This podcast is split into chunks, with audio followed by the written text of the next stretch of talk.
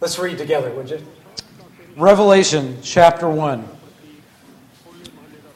John is there on the island of Patmos. The creation, the, it's rocky, the waves. You can hear, there's nowhere on the island you cannot hear the ocean. This is the setting in which the risen Lord visited John six, almost 60 years later.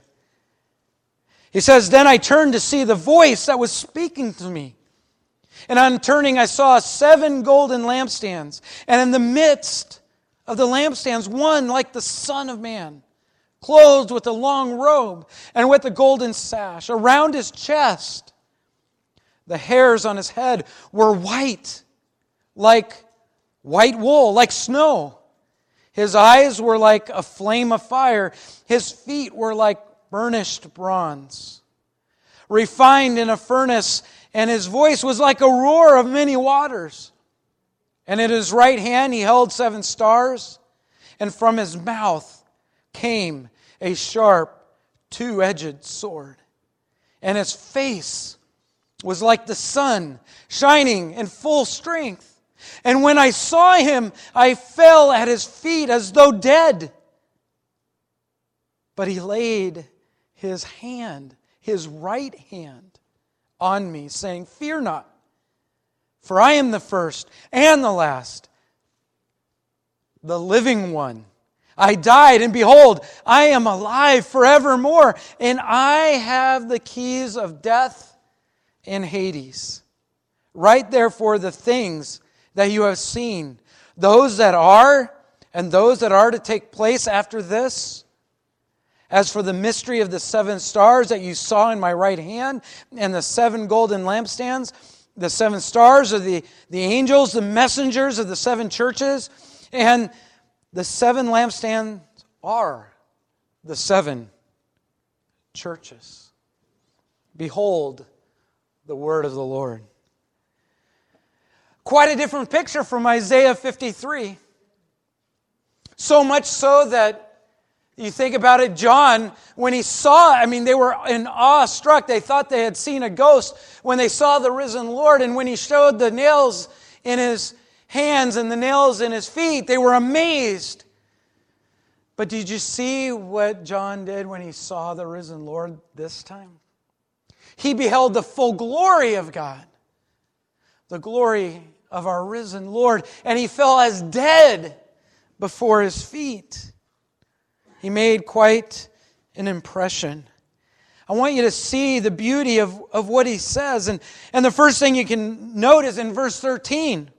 In verse 13, he's, he says he sees the Son of Man in the midst of the golden lampstands, which we heard in verse 20 are the, the seven churches. And I want you to see something that Christ is present. He is here in the midst of his church.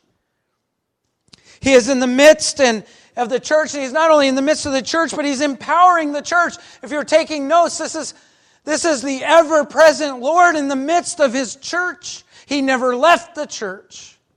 Even though the tomb was empty, he is here. It symbolizes the fact that Christ empowers the very light and essence of the church. Philippians chapter 2, verse 15. The golden lampstands, they're golden because gold is the most precious metal, the most pure, when it's, it's been purified. And, and the risen Lord, He purified and He paid with His life, His very blood for the church, and He purifies the church. And He's made the church to be the most precious thing for Him. In fact, the church is called the bride of Christ, and His goal is to purify us to be the most beautiful thing for the risen Savior to behold. Just think about that. Matthew 28 and verse 20, as he was preparing to go away, Jesus promised to the church, to the disciples, He says, I am with you always, even to the end of the age. The Savior is present. He is not gone. Matthew, in Matthew 18, Verse 20, he promises to even be present during hardships and times of confrontation and difficulty. John 14, 18 and 23. On the night before his death, Jesus promised his disciples, I will not leave you as orphans. I will come to you. If anyone loves me, he will keep my word, and my Father will love him, and he will come to him and make our abode with him. Christ, as John turns and as he sees the risen Savior, he sees the Savior in the midst of the churches. He has never left, he is still here, he is present. In fact, the idea of the golden lampstand is that they, the, the, the light comes forth from the wick that draws from the oil, and we draw the, our power from the risen Savior. The light bursts forth from the wick. It is because of the Lord. The Lord is the one that keeps it burning. He is tending to the lamps, He is tending to His church. I want you to see how precious that is as He turns and He sees. Just as the wicks draw the oil, so does the church from the ever present Christ. The living Christ dwells with his church to empower it. And in Isaiah 53, he was smitten, he was forgotten, he wasn't even, people didn't even look at him as someone to behold, but now he is the very essence and power in the church. On Resurrection Sunday, we see an empty tomb but we don't see a powerless church. We have the all powerful risen Christ. And then the, the next part of that verse, in the midst of the lampstand, the uh, one like the Son of Man, clothed with a long robe with a golden sash around his chest, which is very important because it's not around his waist, it's around his chest. It represents, if you look back in the Old Testament, in Isaiah and in Exodus, you see that it represents not only that the long robe represents a king, but the golden sash around his chest represents that he's the high priest. Christ is, we see that in the risen Savior, he's the, the King of kings and he's our high priest interceding on our behalf. That's so important. He is our high priest who makes intercession for us. His death he offered on our behalf to pay for our sins. That's what a high priest did. He would take the sacrifice, he would lay it on the altar and pray and offer it to the Lord that it would be acceptable in the sight of God to wash away the sins of those that came and offered. And, and today, the risen Savior is not only the high priest, but he is the king who offered his own life as our sacrifice to intercede on our behalf. I like Hebrews chapter 4, verse 14 and following. It says, Since then we have a great high priest who has passed through the heavens, Jesus, the Son of God, let us hold fast to our confession. For we do not have a high priest who is unable to sympathize with our weakness, but one who is in every respect has been tempted as we are, yet without sin. Let us then, with confidence, with a risen Savior, because He is risen and He's interceding on our behalf, we can have confidence to draw near to the throne of grace, that we may receive mercy and find grace to help us in our greatest time of need. That's why it says in Romans chapter 8, verse 31 and following, it says, What then shall we say to these things? If God is for us, if God, I dare say, died and he rose again for us, who can be against us? He who did not spare his own son, but gave him up for us all, how will he, that is God, not also with him his Son, graciously give us all things. Who shall bring any charge against God's elect? If God, it is God who justifies, who is to condemn us? Christ Jesus is the one who died. More than that, he is the one who is raised, who is at the right hand of God, who indeed is interceding on our behalf. Behold, as John turns, he not only sees you know, the God who rose again, who is in our midst, but he sees our high priest and king who is interceding on our behalf. Who shall separate us then from the love of God? Romans 8 goes on to say. From the love of Christ shall tribulation. What are you going through this morning? Tribulation. What is your circumstance? Is it distressful, it says? Or persecution, or famine, or nakedness, or danger, or sword? What can separate us? Nothing because of our risen Savior. Verse 14, he goes on, he says, The white hairs on his head they're white as wool, like snow. It, it shows that our Christ is holy and eternal. He is our holy, our perfect Savior. He is our eternal Savior. He lives forevermore. It references the white as wool and like snow. It, it references purity and holiness. Peter reminds us that as God's children, we're supposed to be holy as He is holy because He is holy. Come now, let us reason together, it says in Psalm 51. Let us reason together, says the Lord. Though your sins are like scarlet, they shall be white as snow. Though they are red like crimson, they shall become like wool. Because of our risen Savior, as John turns, this is what he beholds.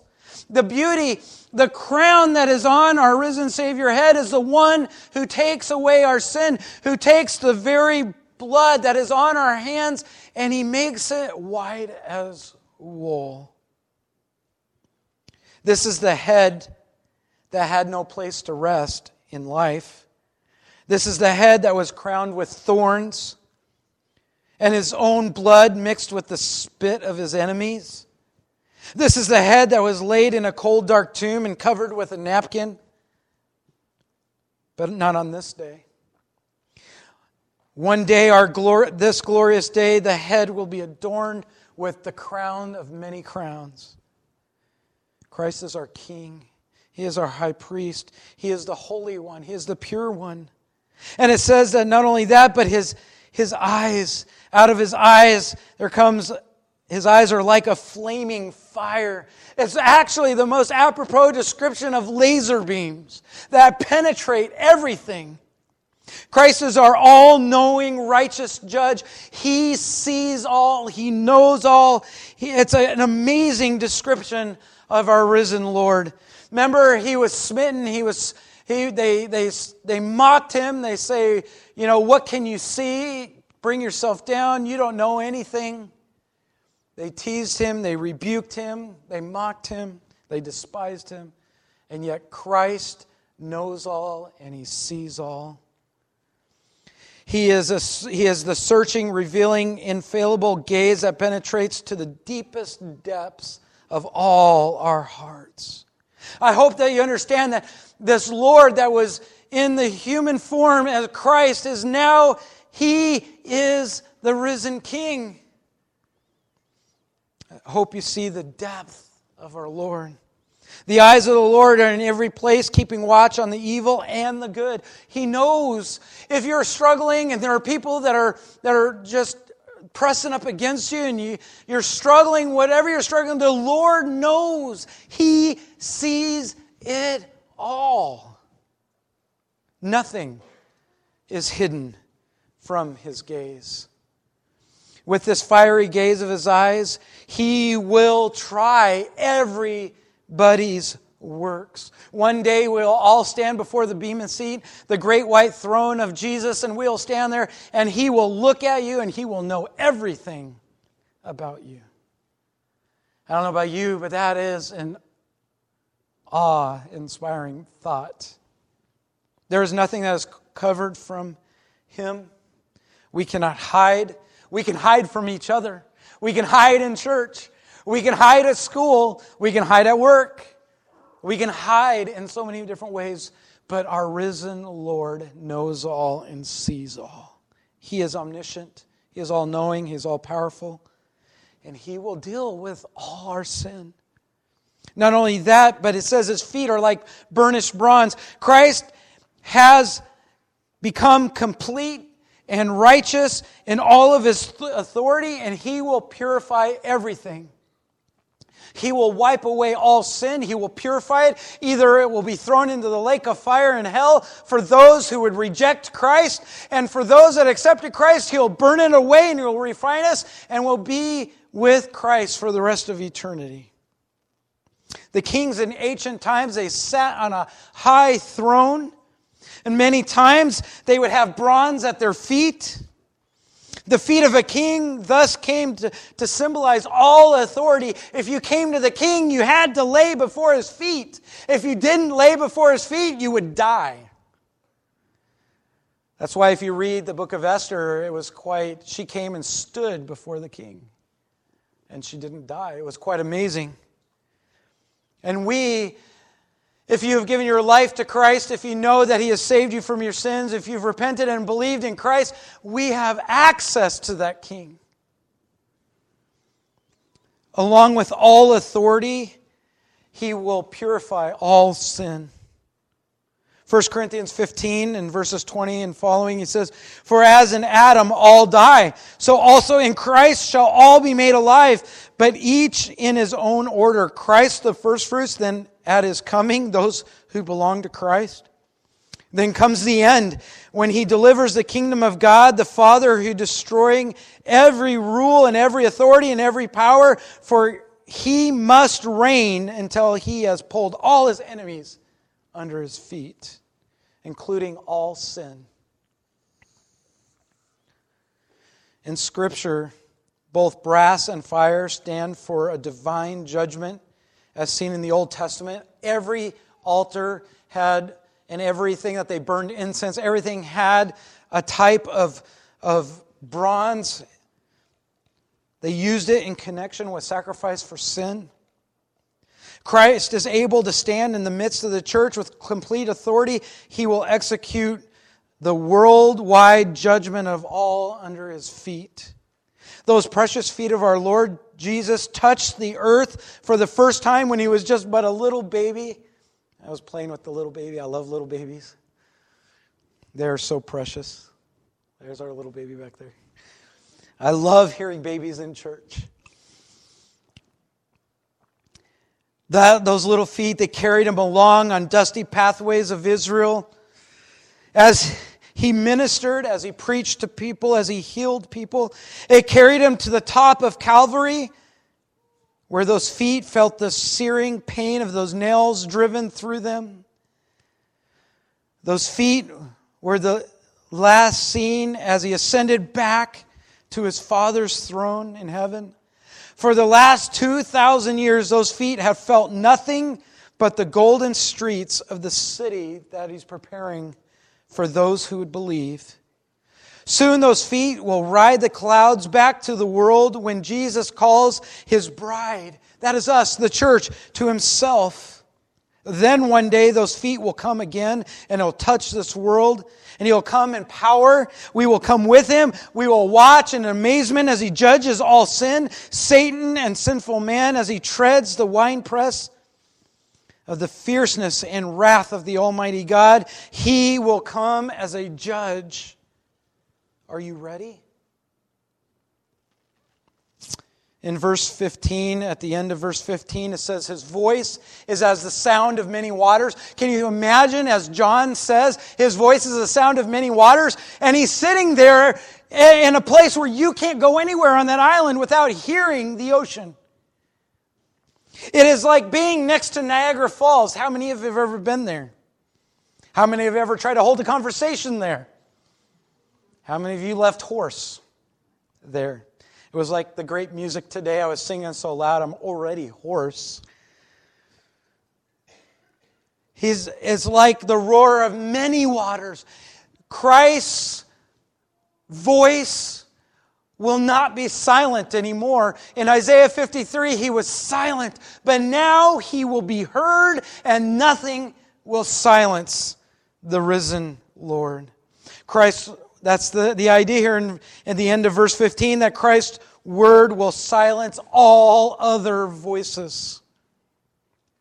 Christ is no longer silent before his mockers and his accusers. He will come with absolute authority in his voice, and he will judge all those who stand against him. This is our risen Lord. This is our Savior.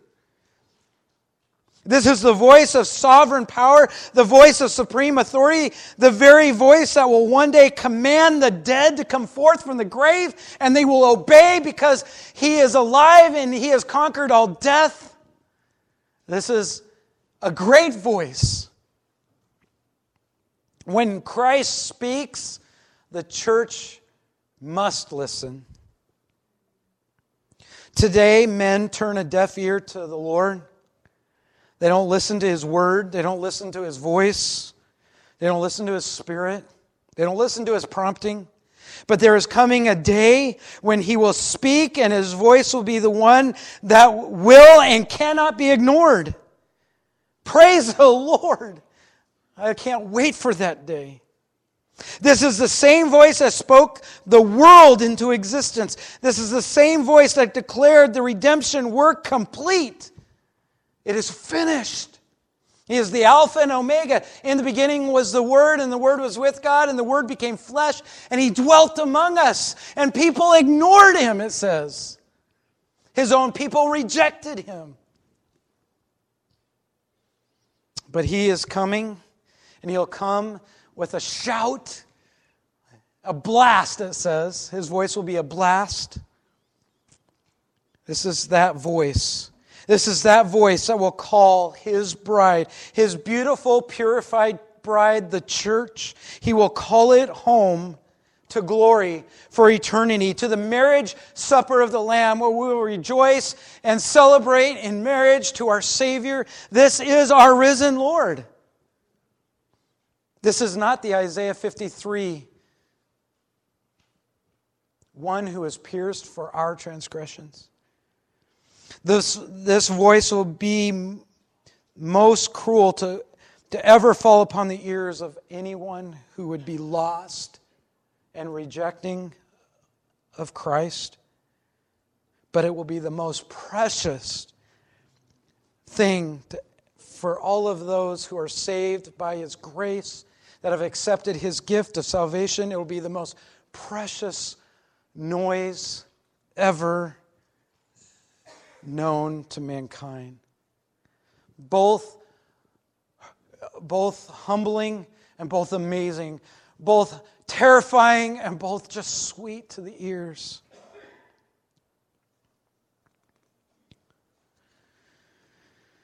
This is quite an amazing thing. Christ is not only going to be heard, but Christ is the great warrior and pro- and protector of his church. Did you notice in verse 16 that it says that it says, In his right hand he held the seven stars, and from his mouth came a sharp, two edged sword. By the way, this is not the same two edged sword that describes the Word of God, that the Word of God is sharper than any two edged sword. No, this is describing that large, long sword that create, yeah, has to be held by two hands. The sword that's sharper, he's in the Bible that talks about the Word of God being sharper. It is just a scalpel that goes in and goes right and it penetrates the heart like a laser, cuts right to the heart. But this is a large broadsword. It demonstrates, it was the sword that demonstrated both the greatness of a warrior that could wield such a weapon that can destroy enemies and also protect. One edge to protect, one inch to defeat.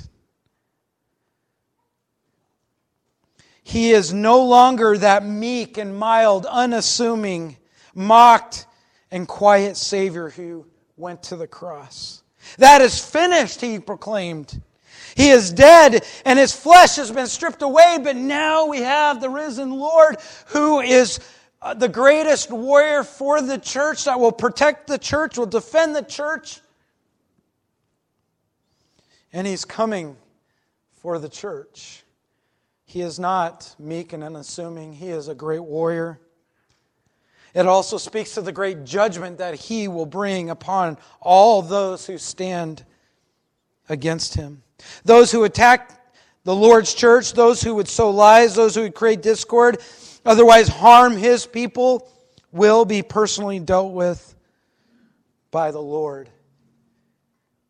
Jerry, all those babies, he will deal with all those who have persecuted his children.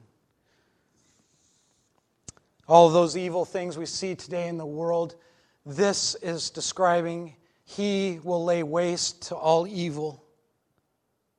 This word is so potent, what it's describing here. In fact, this is not only to protect, like I said, but it is most potently used against the enemies that would stand against the Lord. The Lord will prevail.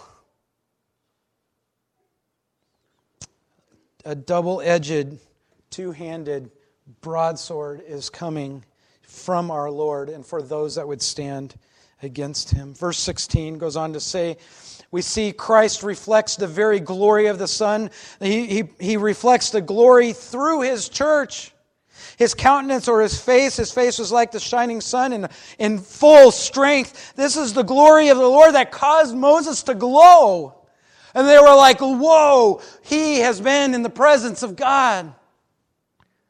This is what the church is supposed to reflect when we go out and people are like, they have been in the very presence of the Lord. I want you to see this risen Lord. I want you to go away today and be, wow, our Savior reigns in full majesty, in full glory. This is the very glory that blinded Paul on the road to Damascus.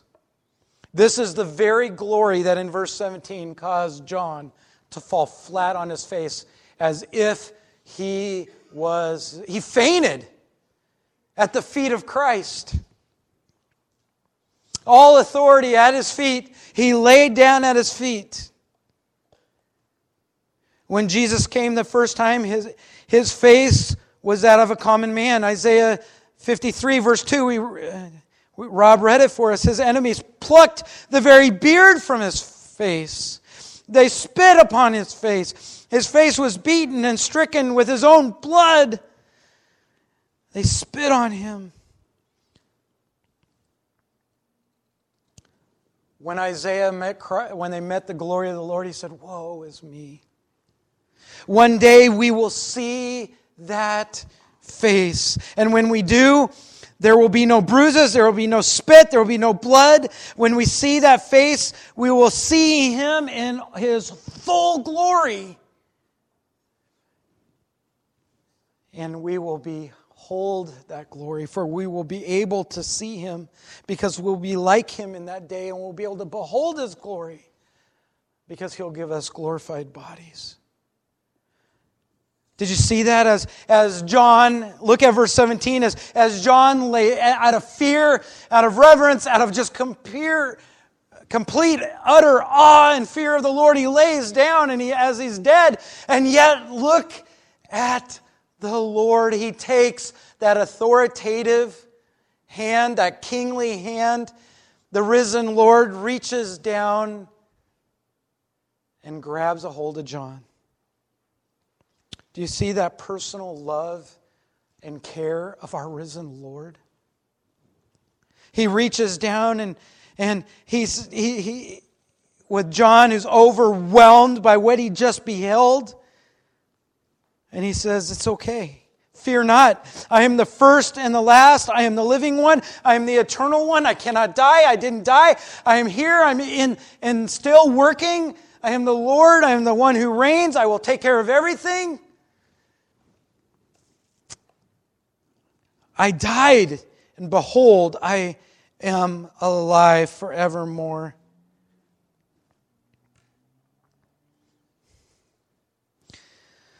This one who struck fear into the heart of John, the first, the last, the living one, the one who is dead, that was freed, that has freed us, that freed John from sin, is the very one who comforts and assures John he comforts and He's right here in our midst. He wants to comfort and assure those that He has saved. He is not against us, but He is for us. He will take care of the enemies. One day He will hold us, this risen Lord. Look at this paradoxical declaration. It's kind of like Army intelligence. No offense, Richard. But look at this I was dead, and behold, I'm alive. He was, he, his flesh was gone, the earthly world was stripped away, and behold, just the majesty and glory of the risen Lord. Christ will live forever.